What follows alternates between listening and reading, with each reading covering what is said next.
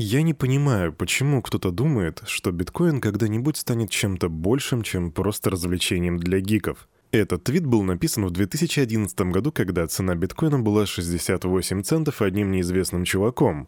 И я очень надеюсь, что ты, чувак, халдил. Салют, Криптусы! Привет, Крипто братва! Кирюха здесь, и команда Криптус желает вам, как всегда, потрясающего настроения. У нас на календаре с вами сегодня 5.04.2022, вторник.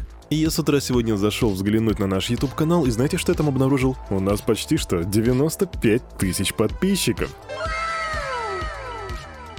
а вернее совсем немножко осталось до этого числа, поэтому если ты еще не пригласил своих знакомых смотреть наш канал, то чего ты ждешь, братишка, давай, подтягивай. Ну а пока ты это делаешь, я сделаю для тебя и для вас всех все как всегда. Мы сделаем обзор рыночка, а потом посмотрим, какие там новости, а там есть на что посмотреть сегодня, это я тебе точно говорю. Раз, два, три, погнали. Фоу. Итак, залетаем на Crypto Bubbles, и что мы видим? Первое, что бросится в глаза, это Waves минус 26,7%. Почему? Расскажу дальше. Дальше у нас идет аудио плюс 24%, цело плюс 21,8%, ну и так по мелочи мина плюс 7,3%, луна плюс 2%, файлкоин плюс 2,9% и доги плюс 5,8%. Кстати, возможно об этом мы тоже поговорим. Для тех, кто держит НИР, тоже хорошая новость, плюс 5,3% дал этот альткоин, биткоин, а, альткоин, биткоин, тю-тю-тю, рэпчик. Биткоин 46 737, это 1% роста, эфириум чуть-чуть подрос, 3 1521 бакс.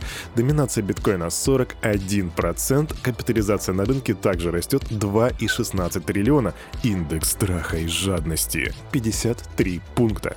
И рубрика «Факты, без которых я мог свободно жить», но почему-то Кирюха решил, что мне стоит об этом знать. Как вы думаете, сколько добывают и продают биткоин-майнеры? Я думаю, что в голове у вас был этот вопрос хотя бы раз. В 2022 году из 83 тысяч добытых биткоинов на балансе майнеров осталось 5622 монеты, а остальные были проданы. Получается, что майнеры оставляют у себя около 8% добытых монет. А еще, наверное, вы заметили бешеный рост Соланы, который был на этой неделе, он составил около там 30-28-33%. Многие считают, что рост э, этого курса был потому что у нас скоро, не то что скоро, сегодня, 5 февраля, состоится конференция Solana Foundation в Майами. Так что не знаю, что будет после этой конференции, но имейте это в виду. А начнем мы наши новости с небольшой новости из небольшой страны. Мы поговорим про Абхазию. 1 апреля Кабмин Абхазии продлил ограничения для майнеров криптовалют. Соответствующее постановление опубликовано было на официальном сайте, и теперь до 31 декабря 2022 года в республике запрещается добыча криптовалют и ввоз товаров, предназначенных для осуществления этой деятельности. На самом деле это не очень круто, потому что на Абхазии у меня были определенные ставки. Замечательное место для того, чтобы заниматься майнингом, но почему-то у них, видите, видите, что-то не складывается.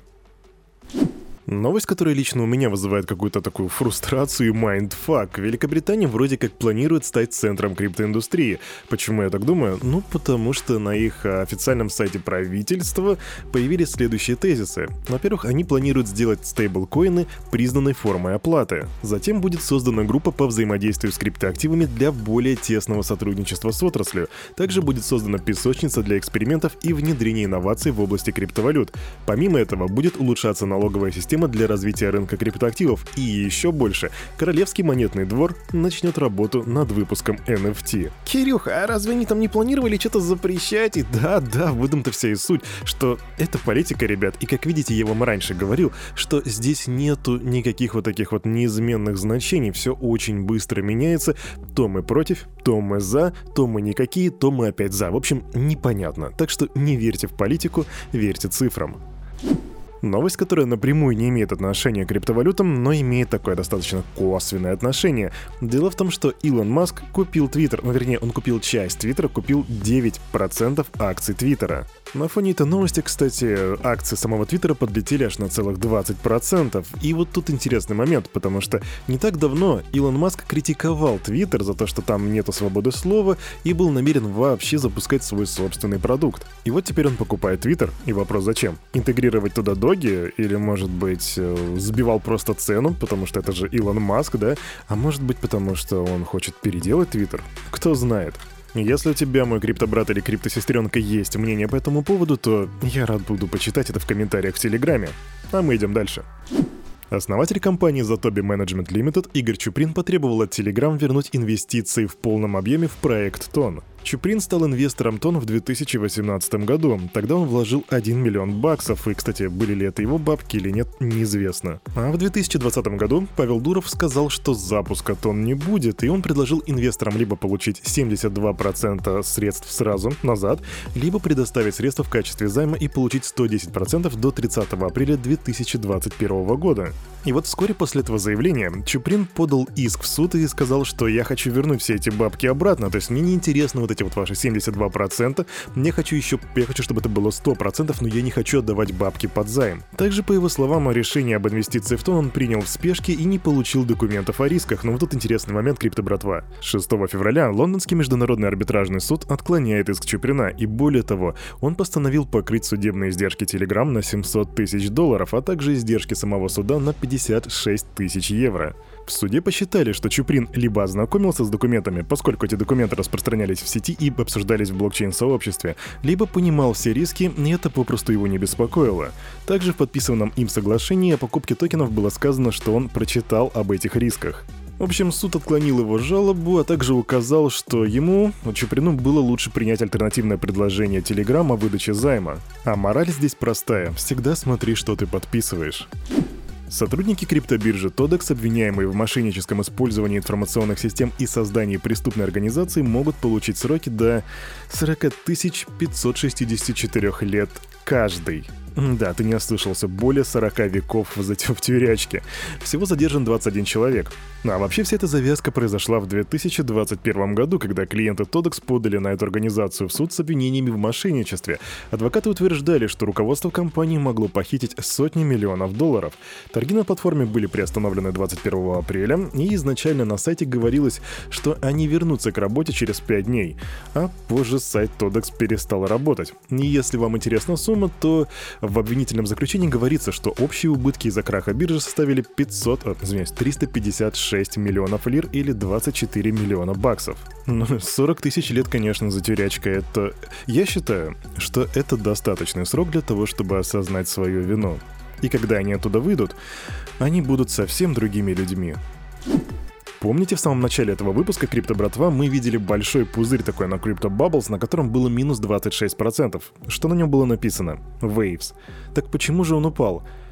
А это падение произошло после того, как их стейблкоин USDN подешевел до 86 центов. Waves заявляет, что за прошедшим стоит фонд Alameda Research, который решил зашортить USDN. Чё, Кирюх, ну это же стейблкоин, как его можно шортить? Ну, на самом деле можно. И во время высокого спроса можно действительно наблюдать незначительные отклонения даже в USDT и в USDC. Вот только дело в том, что USDT и USDC — это топ стейблкоины, которые по заявлению их эмитентов как бы обеспечены наличкой. А в свою очередь USDN — это алгоритмический стейблкоин, а его капитализация в разы меньше, чем у лидеров рынка. Поэтому, если у тебя много бабла, действительно очень много бабла, то ты можешь зашортить этот стейблкоин. И вот тут уже поднимается вопрос, а зачем Alameda Research, если они вообще стоят за этим, зачем им это нужно? Так вот, есть сейчас мнение в сети, что у нас вроде как вполне возможно начинается какая-то такая финансовая криптовойна. Ведь Waves вошли в топ-10 блокчейнов по ТВЛ по заблокированным средствам. Так что за этим будет очень интересно посмотреть. Оставайтесь в курсе. А на этом, на это утро, у парня за микрофоном все. С вами, как всегда, был Кирюха, и команда Криптус желает вам потрясающего настроения. И помните, все, что здесь было сказано, это не финансовый совет и не финансовая рекомендация. Сделайте собственный ресерч, прокачивайте финансовую грамотность и развивайте критическое мышление. Обнимаю котятки, до свидания, увидимся завтра.